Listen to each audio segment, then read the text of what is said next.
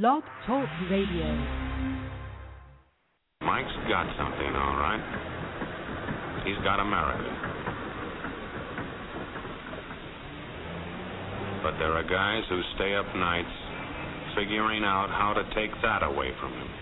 I happen to know the facts. My friends, I'm just an average American. But I'm an American American. And some of the things I see in this country of ours make my blood boil.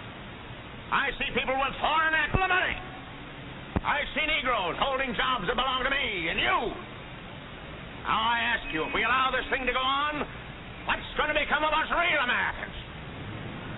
I've heard this kind of talk before, but I never expected to hear it in America. This fellow seems to know what he's talking about. What are we real Americans going to do about it? You'll find it right here in this little pamphlet. The truth about Negroes and foreigners. The truth about the Catholic Church. You believe in that kind of talk? I don't know. Makes pretty good sense to me. And I tell you, friends, we'll never be able to call this country our own until it's a country without. Without what? Yeah, without what? Without Negroes. Without alien foreigners. Without Catholics. Without Freemasons. You know these things. What's wrong with the Masons? I'm a Mason. Hey, that fellow's talking about me. And that makes a difference, doesn't it?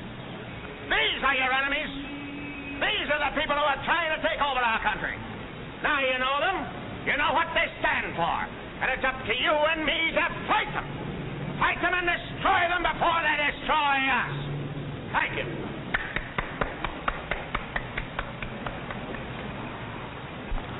Before he said Mason, you were ready to agree with him.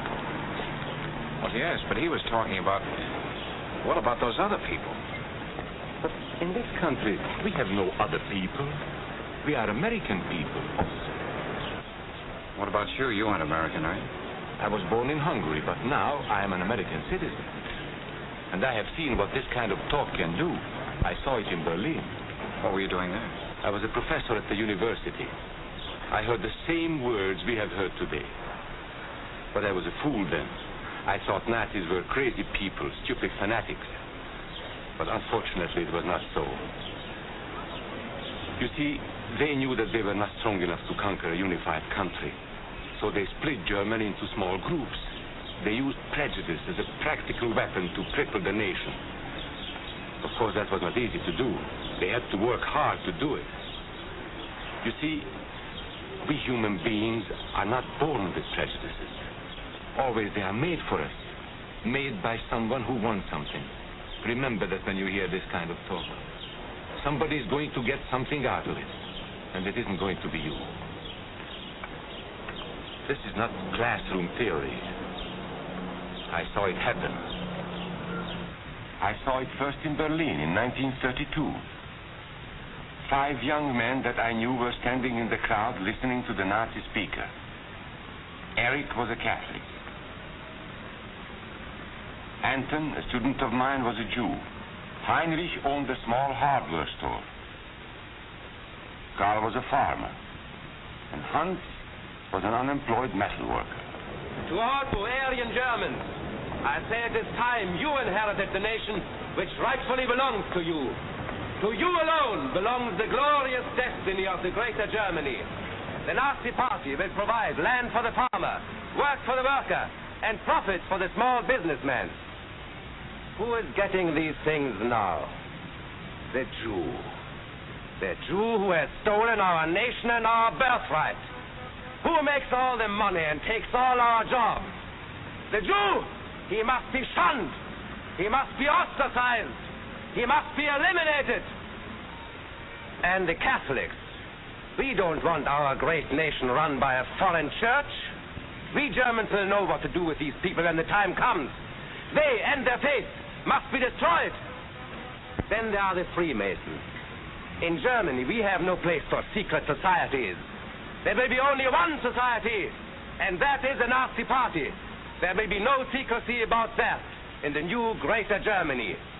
One by one, he attacked each minority and he split them off one from the other. These men were all fellow Germans when they came here today. Now they were split into rival groups. Suspicious of each other, hating each other. They were being swindled, all of them. But the man who was really being fooled was Hans. He was pure German, according to Nazi standards. To him, they promised everything, and he fell for it. That's how Hans became a Superman. They gave him a uniform and they pumped up his ego. He wasn't just a little fellow out of work anymore. He was a member of the master race. Hundreds and thousands of others like him, all playing a sucker's game. They gambled with other people's liberty, and of course they lost their own. A nation of suckers. Hitler needed these people. There was lots of work to be done. There were trade unions to be smashed, because unions were organized and might offer resistance. There were many political parties in Germany. These the Nazis destroyed. They were determined to smash every organization where people might band together and resist them. There were Jews to be beaten and killed. The Jews were not powerful, but they were a convenient excuse for all the nation's ills. And besides, a Nazi party member could not take over this man's store. Hundreds of Catholics were put in jail because the Catholic Church had strength and could resist the Nazi drive for power. They had split the nation into a hundred pieces, and then one by one, they had destroyed the pieces. Over these broken pieces, the Nazis rode into power. One party, one nation, one religion. These men had won their struggle for power. They now ruled all of Germany. But still they had trouble with their oldest and most persistent enemy, the truth. They found that truth does not die easily. And so they decided to abolish truth. One great source of truth is literature. So they burned books, 20 million of them. Many great men in Germany who were spokesmen for truth were jailed or driven from their country. Teachers, writers, scientists. Education was discouraged. In five years, college attendance dropped 53%. It was forbidden to listen to a British radio program or read an American newspaper. In Nazi Germany, you had to get your information from Dr. Goebbels. He knew what was best for you. The church was one force in Germany still strong enough to proclaim the truth in public. This Catholic priest was arrested the following day on charges of immorality. The Protestant church also continued to try and fight for truth.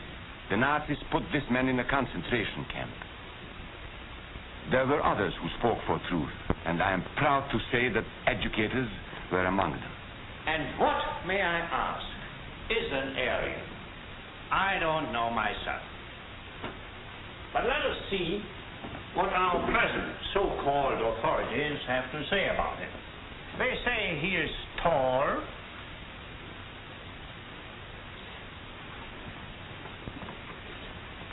slender,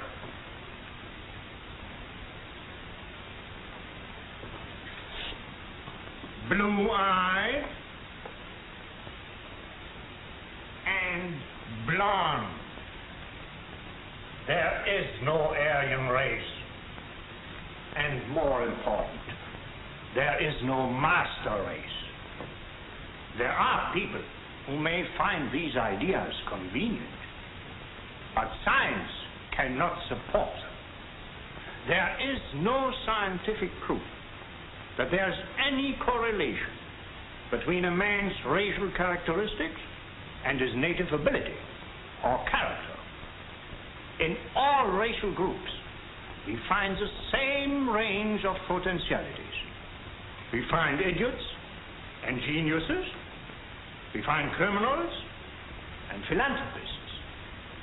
We must judge each man as an individual and not by the color of his skin or his eyes or by the length of his nose.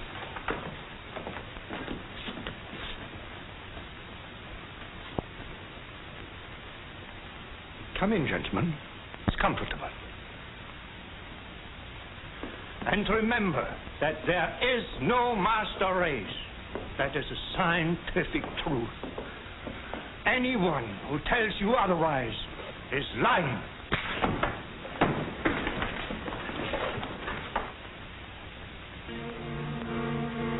And so, for all practical purposes, truth had been abolished in Germany.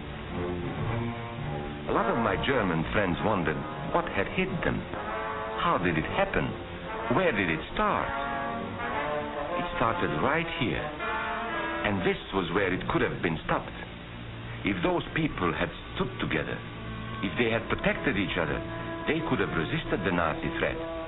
Together they would have been strong. But once they allowed themselves to be split apart, they were helpless. When that first minority lost out, everybody lost out. They made the mistake of gambling with other people's freedom. Now let's see how those bets paid off. Karl the farmer was gambling on a better life for himself. What he got was extra hours of back-breaking work, as much as a hundred hours a week. He was forced to stay on his land and produce what he was told to produce, because now Hitler was preparing for war. For Heinrich, who owned the hardware store, the bet didn't pay off either. 104,000 small businesses were closed in two years. And for Hans, conditions hadn't improved any. He had a job now in the munitions factory, but he worked long hours for little pay. The working conditions grew increasingly bad. And even though he didn't like the job, he wasn't permitted to leave it. And when Hitler decided the time was right, Germany went to war. Not by declaring war, but by a carefully prepared sneak attack. Once again, Hitler needed Hans to do his dirty work. Hans was an expert at brutality this time, and Hitler had decided to use Hans and his brutality against other peoples the Czechs, the Poles, the French, the Russians. But in the crucial test of war, Hitler's race theories didn't pay off.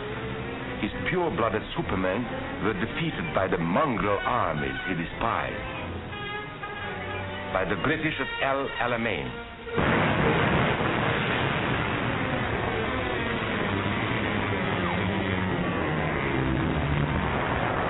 By the Russians at Stalingrad. Then on D-Day by American soldiers of every color and religion who smashed across the Normandy beaches and drove on through to the heart of Germany. For the misguided Germans who had swallowed the Nazi bait, the Nazi game did not pay off. The continent of Europe was strewn with millions of German bodies, pure Aryan bodies. Karl the farmer was left in the snow outside of Moscow. Heinrich stayed in Italy at Salerno. And Hans, who was going to rule the world, got only a little patch of Normandy that he could call his own. We must never let that happen to us or to our country. We must never let ourselves be divided by race or color or religion, because in this country we all belong to minority groups. I was born in Hungary. You are a Mason. These are minorities. And then you belong to other minority groups too. You are a farmer. You have blue. You go to the Methodist Church. Your right to belong to these minorities is a precious thing. You have a right to be what you are and say what you think because here we have personal freedom. We have liberty. And these are not just fancy words. This is a practical and priceless way of living. But we must work at it. We must guard everyone's liberty or we can lose our own.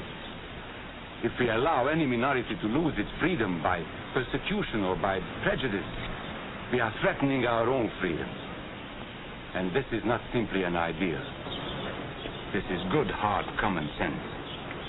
You see, here in America, it's not a question whether we tolerate minorities. America is minorities. And that means you and me. So let's not be suckers.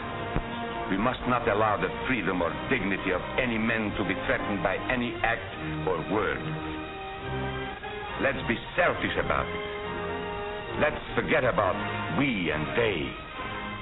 Let's think about us.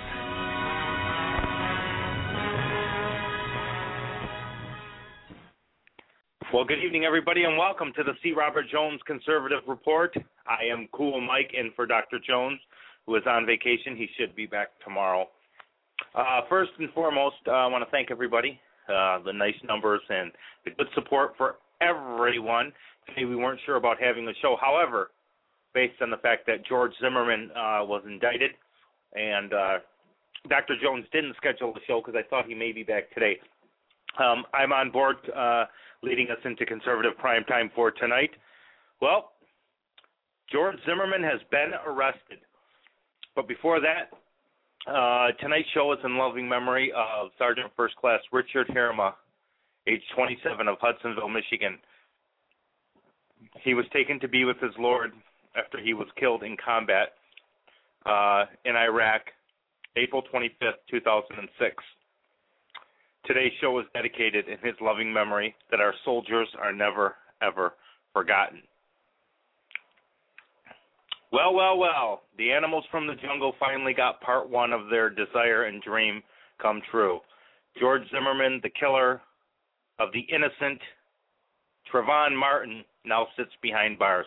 He turned himself in. Uh, he's in protective custody, but he is incarcerated and he is in jail. Special Prosecutor Angela Corey says that the 28-year-old Zimmerman, uh, she wouldn't say where he was, excuse me. However, she said he will be in court within 24 hours, which would be tomorrow.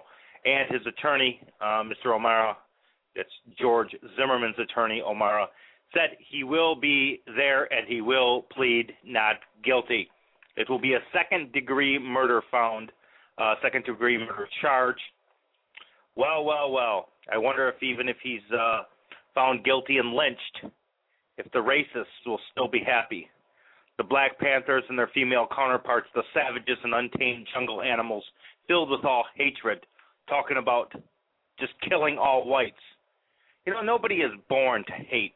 Uh, the piece that led us into here, the individual talks about there is no color barrier, there is no racial barrier, there is no religious barrier. We are Americans an awful lot of people are getting rich off the off, the people who are just jumping up and down, jumping up and down, causing all kinds of problems. Uh, you know, a child is just a child, and as a child, we play with people of all races, of all colors, of all. Ch- children don't play thinking you're black, you're white. I'm not going to play with you. I'm not going to hang out with you. They're poisoned. They're poisoned by other people, and that's what causes what we have here today. Just these lies of injustice and blah, blah, blah, never ending, never, ever, ever ending. They poison the truth. ABC, NBC. I mean, NBC gets rid of this uh, person for editing. ABC has to acknowledge, well, this and that. Reverend Al Sharpton, well, Reverend Al just didn't like being only on MSNBC. He had to get more and more publicity. Jesse Jackson, the Shakedown King. They're all bragging and supporting the, the supporting the lady who says that there's going to be bloodshed and the killing of the pig. Them white honkies swearing about them black power. On and on and on, never ending. Let's start the war, they say. So tonight, let the games begin as George Zimmerman is in custody. Um, let's give a listen to uh, um, our dear friend um, from the Ladies Black Panther movement, our uh, princess there. Uh, well, hang on a second. First, first thing I want to do is uh, talk a little bit about. Uh, I want to. I want to uh, bring back the fact that uh, a couple of years ago, well, several years ago, I should say, we're in the same situation. However, none of these so-called black experts bothered to really look into the case to see if anything was done. And as it turns out, the lady was lying. She caused an uproar, blah blah blah, on and on and on. I don't recall one person apologizing. Well, of course, maybe they don't even know how. But anyway, give a listen. Let's recall some of the memories of the ancient Carolina's Attorney General will dismiss all charges against the three young men. Tonight, an inside look at how the case that once looked so strong fell apart so completely. It was just over a year ago that an anonymous woman's cry for help shocked a nation. And he just hollered out to me. And I'm just so angry I didn't know who to call. What had happened at Duke University. Okay, I saw them all come out of like a big frat house, and me and my black girlfriend are walking by, and they called her. On one side, the best of the best, the privileged young scholar athletes of the Duke University lacrosse team. 46 of the 47 players were white. On the other side, a 27 year old black woman, a mother, who worked part time as a stripper while attending college herself on the other side of town. And her accusation wasn't just name calling. She said she was gang raped. There seemed to be a lot of evidence to prove it. An email uncovered by the police that one lacrosse player sent early the next morning, hinting at what seemed to be the player's shocking and violent intentions. I've decided to have some strippers over, it read. However, there will be no nudity. I plan on killing the as soon as they walk in and proceeding to cut their skin off. 81 indictments, 12 of the 18 jurors sitting Within on the two weeks, the story had riveted viewers across the country. It seemed everyone had an opinion, and many believed the alleged victim. They've gotten away with a lot for a very long time. Why not go home and celebrate? Right. You don't think you're going to get in trouble? Some of the responses from college officials fueled the fire. Unfortunately, they're young men, and sometimes young men make bad decisions, make some bad judgments, and that's what this whole incident's about. Just three weeks after the allegations surfaced, a stunning blow to the prosecutor's case. The DNA collected from the rape kit did not match any of the lacrosse players. The defense crowed. None of the boys in that house that night are at all surprised in any way, shape, or form because when you know you haven't done anything wrong, you don't worry about a test result. A lot of people are asking a lot of questions, sir. Can you help us sort this out as to what But the happened? district attorney, Mike Nifong, pressed on. My presence here means that this case is not going away. He arrested three of the lacrosse players Reade Seligmann, Colin Finnerty, and David Evans. Arrested them despite the lack of DNA evidence and despite the fact he still had not interviewed the accuser. Though it did come out that when she was 18, the accuser filed a rape claim against three different men for raping her when she was 14. Those charges were never brought. More and more, it seemed, it was the prosecutor's zeal for the case, not the facts, that was making news. Linda Fairstein is one of the nation's most highly regarded prosecutors. We heard the DA vouching for his case in ways that most prosecutors don't do publicly, uh, certainly not before the investigators have completed an investigation of the case. You know, I, I no longer get to go anywhere in my community without everybody knowing who I am. Public opinion began to turn. The prosecutor seemed to be enjoying the attention too much. There was pressure put on me to do nothing. Well, ladies and gentlemen, that's not doing your job. My name is Dave Evans, and I'm the captain of the Duke University men's lacrosse team. Dave Evans was the first of the accused to speak out and declare his innocence. These allegations are lies, fabricated, and fabricated, and they will be proven wrong. More troubling evidence began to spill out. Defendant Reade Seligmann is seen here taking money out of an ATM at the same time he was supposed to be raping the accuser. But perhaps most devastating was this woman, the dancer who had performed alongside the accuser that night at the Duke party. She said if there was a rape, she did not see it. I never saw a rape occur. Everybody knows, I think, it's, hard for me to remember who who knows what, you know, because the facts are so simple to me, so elementary. The facts, as Kim Roberts told them, were that the lacrosse players were disappointed in their striptease, that racial slurs were used, and that then they left. As she told Chris Cuomo, the accuser wanted it to appear she had been attacked. What did she say to you that you haven't told people before? Put marks on me. Go ahead. That's what I want. Go ahead. And it chilled me to the bone. Despite all this, Mike Nifong wasn't backing off. He began to duck the cameras he had once sought out. By December, the prosecution was falling apart. Mike Nifong's own witness, DNA expert Brian Meehan, punched a huge hole in the case when he testified that he and the district attorney had agreed to withhold DNA evidence from the defense.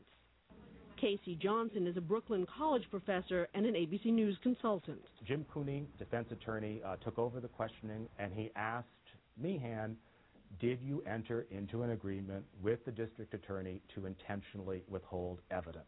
And Meehan said yes. Withheld. It wasn't just that none of the lacrosse players' DNA had been found in the accuser's rape kit, the DNA of five other men was found and not disclosed. But the prosecutor still maintained he had done nothing wrong. There was no attempt to hide anything from the way the report was done. I've never heard another instance, never, since my first DNA case in 1986, of a prosecutor saying to a forensic biologist, just give me the results I want to hear. Unconscionable. Equally shocking, nine months into the case, the DA, by his own admission, had still not interviewed the accuser. And when he did, in December, he discovered her story had changed. She was unable to say whether she had been raped at all. This case represents the highest profile case of prosecutorial misconduct in modern American history. Oh, I think one of the tragedies of this case is that there is no way to make these three young men who were accused whole again if the accusations have been false. Um, there'll always be the asterisk that he was the defendant in the in the Duke lacrosse case. Uh, that's why you don't rush to judgment in these cases. With the case falling apart, Mike Nifong now faced charges of his own, allegations that his behavior violated the state ethics regulations. And that's why prosecutors need to be held to such a high standard. The facts are not always as they may seem at first. This prosecutor goes on trial on Friday, facing disbarment for his behavior in this case. A final note, District Attorney Mike Nifong denies all of the ethics charges. And as for the three defendants, one, Dave Evans, graduated from Duke last spring. The other two young men have declined Duke's invitation to return, at least so far. And when we come back. Wow. How soon we forget. How soon we forget. Let's just hang them. Let's just lynch them. Yeah, some of these people, they they more hate. Nobody hates them because they're black. They hate themselves because they're black, and that's how it is. And it, it's really sad that uh, in 2012, it really goes to show just how uh, how stupid most of these followers of the same jungle animals. Jesse Jackson and Al Sharpton while getting insanely rich, Maxine Waters. The list is endless of the of the leaders of the jungle. Um, they continue to lead the same type. It's always the upset type. The reason you can't make it is because George Zimmerman, Cool Mike, blah blah blah never make a bit of sense on anything but it's always the white man the US government. Never ends. Our good for our good friend the US government they're they're always to blame for every single problem we have. Bush! It's George Bush! Yeah. All right. Or I mean just a never ending ending ending ending story. Same same same chapters. Different front cover Trayvon Martin this time before it's uh, whatever and however. Um, before we go into uh, the break, uh, let's give a listen to the leaders of this group. These are the people. Uh, these are uh, friends of Trayvon Martin's parents. Uh, they love them. They all love each other. They worship each other. I don't know what else they do together, but anyway, the bottom line is that um, here's a perfect example of just how much contempt and hate there is uh, coming from these people. Here here is the leader, probably somebody Trayvon Martin's family absolutely worships as Christ. Black Power, Brother Sean. This is Sister Michelle, Chief of Staff for Tampa St. Petersburg chapter of the New Black Black Power, Men's Party. Black Power. I just want to say to all the listeners that's on this phone call, if you are having any doubts about getting suited, booted, and armed up for this race war that we in that has never ended, let me tell you something. The things that's about to happen to these honkies, these crackers, these pigs, these pink people, these motherfucking purple people, it has been long overdue. Yeah, but she, what she said was right. We got to suit up and boot up. We got to suit up and boot up and get prepared for the war that we're in. This stuff got to boil over. And all your greats talked about there having to be bloodshed involved with revolution. True revolution means some bloodshed. So there's blood being spilled because there's a new life that is beyond this bloodshed. There's a new reality that is built upon your original African principles and spiritualities and values and norms that is beyond this bloodshed. But we got to go through it. And as the scriptures say, you got to cross it. We're going to have to cross the Red Sea. You're going to have to cross the Red Sea. I know y'all thought it was talking about some sea in some Middle Eastern part of the world. Hell no. We're talking about some blood. You're going to have to cross some blood and go through some blood and some battles. And there, there are those who wish they could stand in this hour to see the destruction of the devil's world and the devil's society. And I ain't talking about no dude underneath the ground with a pitchfork and pantyhose. I'm talking about that blonde haired, blue eyed, sometimes brown eyed Caucasian walking around with a mindset, a demonistic mindset, and the nature to do evil and brutality. I say to everyone that is on this call right now, I'm coming out of the gates like that greyhound on that rabbit's ass. And his prize, my prize right now this evening is going to be the bounty, the arrest, dead or alive, for George Zimmerman. You feel me? To every brother, to every female. I am for violence if nonviolence means we continue postponing a solution to the American black man's problem just to avoid violence. You feel me? It's time to wake up. I don't know how else it's, it's in me to fight. It's in me to, to raise up soldiers. It's in me that every time my feet touch the ground, the state of Florida, these crackers, they scared. That's, I'm telling you right now, I'm kind of pissed off right now that the state of Florida ain't on fire. This could not have happened in L.A. because some brothers up there are not scared to riot. This could not have happened in St. Petersburg, Florida, where the, the black men over there ain't scared to kill a cracker. This is real. We're attacked anywhere in the world. We would defend ourselves by any means necessary. We have proposed and we're pushing forward with a national strike and walk out on this, cracking on this beast and on these bastards. We are proposing and pushing for our people that you hit them in the pocket where it hurts. You starve capitalism.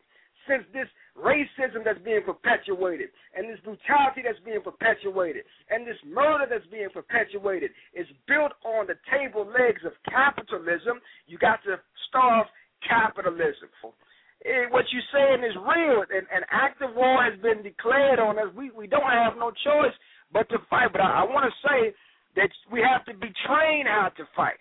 See, the whole purpose of the maneuvers that's happening in Sanford is to train in self-defense because many of us think we're prepared for a battle just like many of us think we're prepared for a fight. But if you are not training, if you're not stocking up water, if you're not stocking up food, if you're not stocking up weapons and artillery and survival, books and gas masks and flashlights and canteens and uh, re- ready to eat meals and all that, if, you, if you're not stocking that up, I don't know how serious we are right now.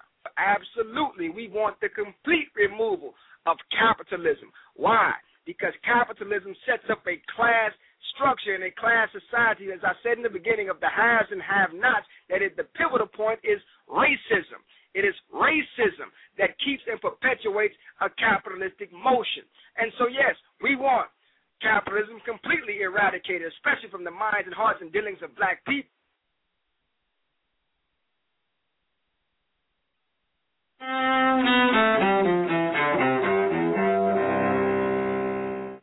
March 26, 19. March 26th. I don't know how that happened. there you go, my friends. Just give a listen. There you go. What if that were, say, Rush Limbaugh on the phone, using those kind of slang terms towards black people? Bill O'Reilly. Huh? How about if it were Dr. Jones or myself? Well, a perfect example is the beginning, uh, the introduction, where the individual was yelling and screaming, "It's the Catholics! It's the blacks! It's uh, every single dividing people. United we stand, divided we fall." A perfect example of how these Black Panthers have managed to uh, join in with Jesse Jackson, Al Sharpton, uh, and, and just manipulate these people these leaders, the Maxine Waters, these are untamed jungle animals. They are untamed. They are they are basically just they're stirring up all kinds of problems. In the meantime, and I should say they probably are tamed because they're awful smart. All of them have become millionaires and insanely rich, while the other people who are yelling and screaming and very upset, well, the reason they can't get ahead is the white man, as always. George Bush, Dick Cheney, Ronald Reagan, on and on and on, every single name. Individual people, um, there are individual cases where people, uh, due to no fault of their own, cannot be successful. But if you're not successful in today's day and age, look no further than a mirror. And of course, success is defined in many different ways. But when you, if you make excuses for yourself, you'll never get anywhere. It's even it's even worse when you allow others like Waters and Sharpton and Jackson, um, Farrakhan, Jeremiah Wright, President Obama to make excuses to make excuses on why one cannot make it. There is nobody alive today that's a slave. I mean, this is just utter ridiculous. So now they've arrested Zimmerman, which is fine. Let let the process take its part. If he is guilty of murder, he should go to jail. Um, he if he's guilt, found guilty of murder, he should be executed. Actually, the death penalty. Um, that's how I believe. But we shall see. All the all the rush to judgments, the rush to racism, on and on and on and on. Never ending. Just never, ever, ever ending always something, isn't it? I mean,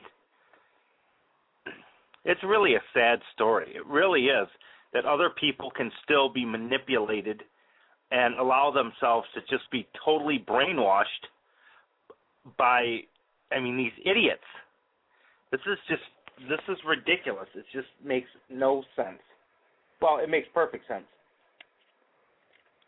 Uh, let one let one start trouble and the other one finishes the job. And you've heard you heard uh, you heard the comments earlier on the telephone um, call with their fellow brothers and sisters. Just that never ending. Well, anyway, I want to thank everybody and welcome them into the chat room. Welcome to the C. Robert Jones Conservative Report. I am Cool Mike. We're going to take a quick little break catch our breath, refill our pops or our waters or whatever uh, beverage of the day we may be having or beverage of the evening. Um, also, a quick reminder again as we go into the break, today's show is in loving memory of Sergeant First Class Richard Herrema, Herrema, age 27, from Hudsonville, Michigan. He was taken home to be with his Lord after he was killed in combat during operations on April 25th, 2006 and Operation Enduring Freedom. May he rest in peace. May peace be with his family. And let them know on Conservative Primetime as well as the C. Robert Jones Conservative Report, we always honor our heroes.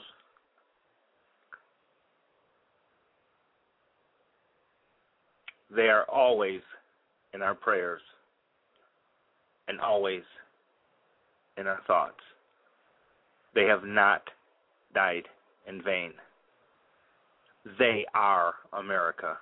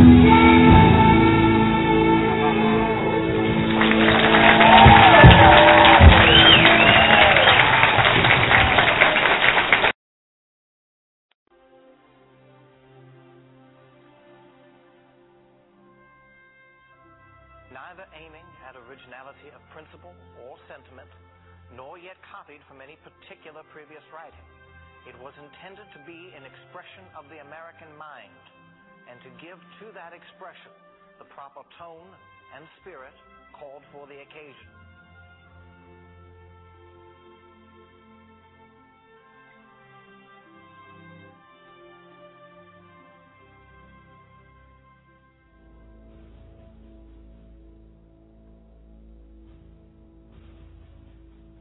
We are in the very midst of revolution, the most complete, unexpected, and remarkable of any in the history of the world.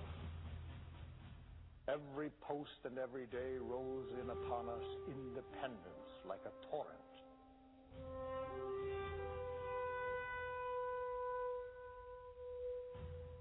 Our obligations to our country never cease, but with our lives. We must all hang together, or most assuredly we shall all hang separately. Why is it we hesitate? For God's sake, let us come to the final separation. The birthday of the new world is at hand. The tree of liberty is watered with the blood of patriots and tyrants both.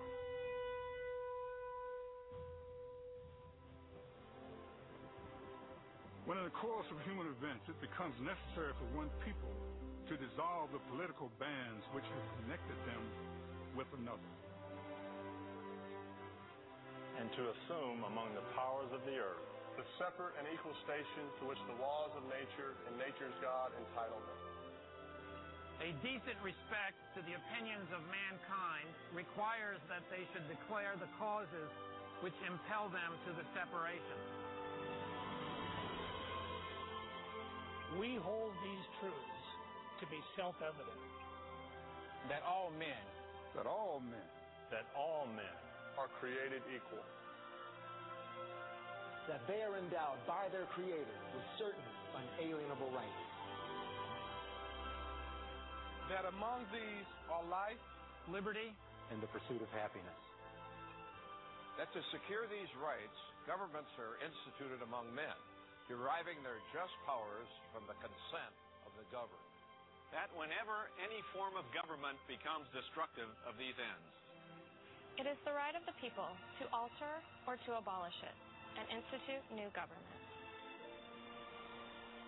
Laying its foundations on such principles and organizing its powers in such form. as to them shall seem most likely to effect their safety and happiness.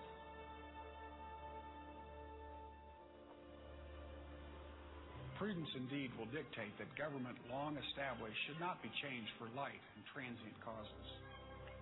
And accordingly, all experience hath shown that mankind are more disposed to suffer, while evils are sufferable, than to right themselves by abolishing the forms to which they are accustomed. But when a long train of abuses and usurpation, pursuing invariably the same object, evinces a design to reduce them under absolute despotism, It is their right, it is their duty to throw off such government and to provide new guards for the future security.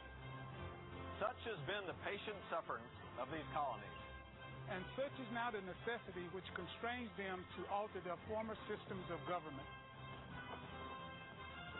We, Therefore, the representatives of the United States of America, In General Congress assembled, appealing to the supreme judge of the world for the rectitude of our intentions, do in the name and by authority of the good people of these colonies, solemnly publish and declare That these united colonies are, and of right ought to be free and independent states. that they are absolved from all allegiance to the British Crown, and that all political connection between them and the state of Great Britain is and ought to be totally dissolved. and as free and independent states, they have full power to levy war, Conclude peace, contract alliances, establish commerce. and to do all other acts and things which independent states may of right do. And for the support of this declaration, with a firm reliance on the protection of divine providence.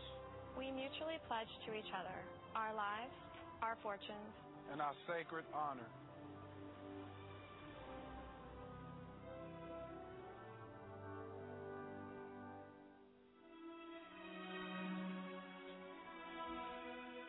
Why so large, Mr. Hancock?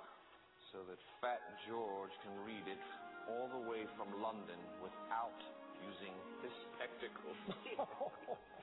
On this day, we light a great torch of freedom. Huzzah! I am an American. I, I, I, we are Americans. Our citizenship in the United States is our national character. Our citizenship in any particular state is only our local distinction. By the latter, we are known at home. By the former, to the world. Our great title is Americans.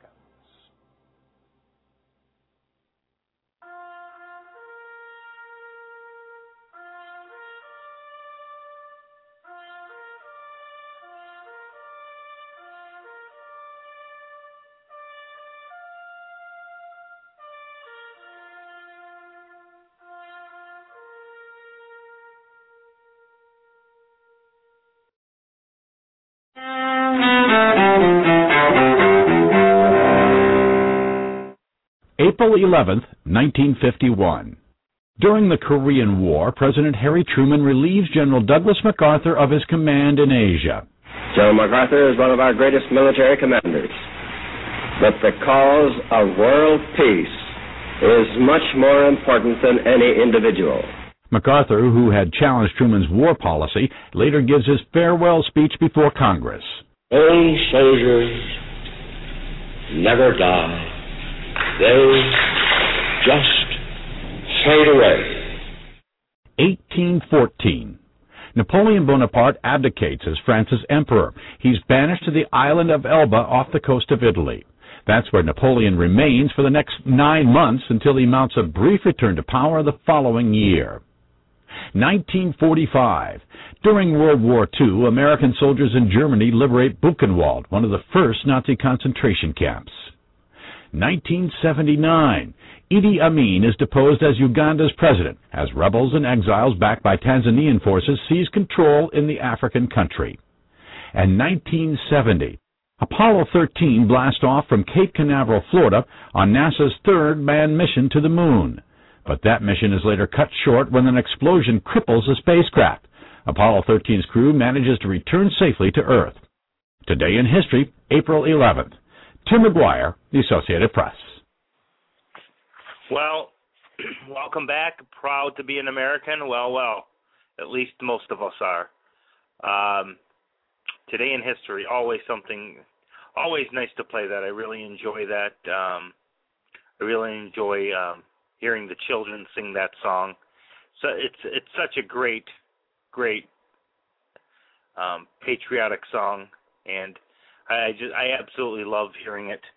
Um, I'll have to play it when I uh when we start doing our own uh and when I when we let me try this again.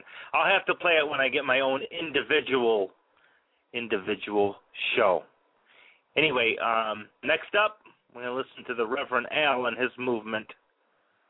Um prior to that, maybe one of the reasons an awful lot of uh black people are following the wrong crowd well, maybe another person who uh, tends to want to be a leader, maybe he believes that government should provide everything for the people, that people shouldn't provide anything for themselves. Freedom came from the Constitution. Why we should not, with high unemployment, look to our Constitution for the answer. Mr. Speaker, I believe that the answer to long term unemployment is actually in the Constitution of the United States. Well, let me say that a little differently. It's not in the Constitution of the United States. It should be in the Constitution of the United States, and one of these days we're going to get there. But I want to bring uh, to the uh, House's attention an important speech uh, delivered by our President, Franklin Delano Roosevelt. President Roosevelt said, on January 11, 1944, from that microphone and that platform, it is our duty now to begin to lay plans and determine the strategy for winning a lasting peace and the establishment of an American standard of living higher than ever known before. He says we cannot be content, no matter how high the general standard of living may be, if some fraction of our people, whether it be one third, one fifth, or one tenth, is ill fed, ill clothed, ill housed, and insecure. This republic had at its beginning and grew to its present strength under the protection of certain inalienable rights, among them freedom of speech. Even Roosevelt is acknowledging that 50% of all jobs in 1944 come from freedom of speech, freedom of worship, trial by jury, freedom from unreasonable searches and seizures. Really? They were our rights, Mr. Roosevelt says, to life and liberty. Wow. As our nation, he continues, has grown in stature, however, as our industrial economy has expanded, these. what a hypocrite Jesse Jackson Jr. is. Supporting all those wonderful things, yes, of course. we know what liberties are. Now he should practice what he preaches. Reverend Al, take it away. The, Trey, the Trayvon Martin shooting has sparked a national movement. Right here in Sanford, we marched to the Civic Center behind me, but it's happening all over the country. Twelve rallies were held today. In Atlanta, people gathered in front of the Georgia State Capitol. In New Orleans, students at the MLK Charter School wore hoodies and marched through the neighborhood to honor Trayvon. And over the weekend, rallies were held in more than 20 cities, including Chicago, Washington, D.C., Columbia, South Carolina, and Nashville, Tennessee, and churches all over the country, like this one in New York, held in services in hoodies yesterday. Athletes and celebrities are also getting involved. We're rallying, we're keeping the fight alive until George Zimmerman is arrested and we get justice for Trayvon. Joining me now in Sanford is the Reverend Jesse Jackson, founder and president of the Rainbow Push Coalition. He's been with us demanding an arrest. Joining us from LA is actor comedian Sinbad. He's been very active in helping to bring awareness to the tragedy. Uh, Sinbad is about uh, the story that has moved so many uh, and he and other celebrities are getting involved. Let me start with you, Reverend Jackson. Reverend Jackson, you're here. We've marched. We've been in front of the commission. Your view of today? You know, it's it's the particulars of this case as the universal character of racial injustice and race profiling. For example, in this case, we hear on tape that a uh, a non-police officer, a vigilante, uh, decides that he sees a young black man. He's advised, don't pursue him he chooses to pursue him. Uh, he chooses to, to kill him in cold blood. And the police come, he's over him with the gun. And then, Al, they don't even put a tape around the crime scene. The killer walks away. They do a drug test on the murdered man and let the killer go without a drug test, an alcohol test, even a gun test. And so it, the, the blatant uh, uh, disregard to humanity kind of touches folks in a different kind of way. And of course, we want Mr. Zimmerman arrested. Uh, secondly, we want the the law repealed, the uh, the law that in fact allows, that encourages vigilantism. And the third. Oh, vigilantism. Isn't Jesse Jackson one fine to talk? Well, everybody, it has come to that time. We'll let you uh, make your own decisions. However, C. Robert Jones will be back tomorrow. Uh, it's been great filling in for him. Thank you so much for your support for the last several weeks. God bless America. God bless our troops. And remember, always, always, always be proud to be an American. I close today with a song that we are all familiar with. Thank you very much, everybody. God bless you. God bless America. God bless our troops. If tomorrow all the things were gone, I'd work for all my life, and I had to start again just my children and my wife. I thank my lucky stars to be living here today, cause the flag still stands for freedom and they can't take that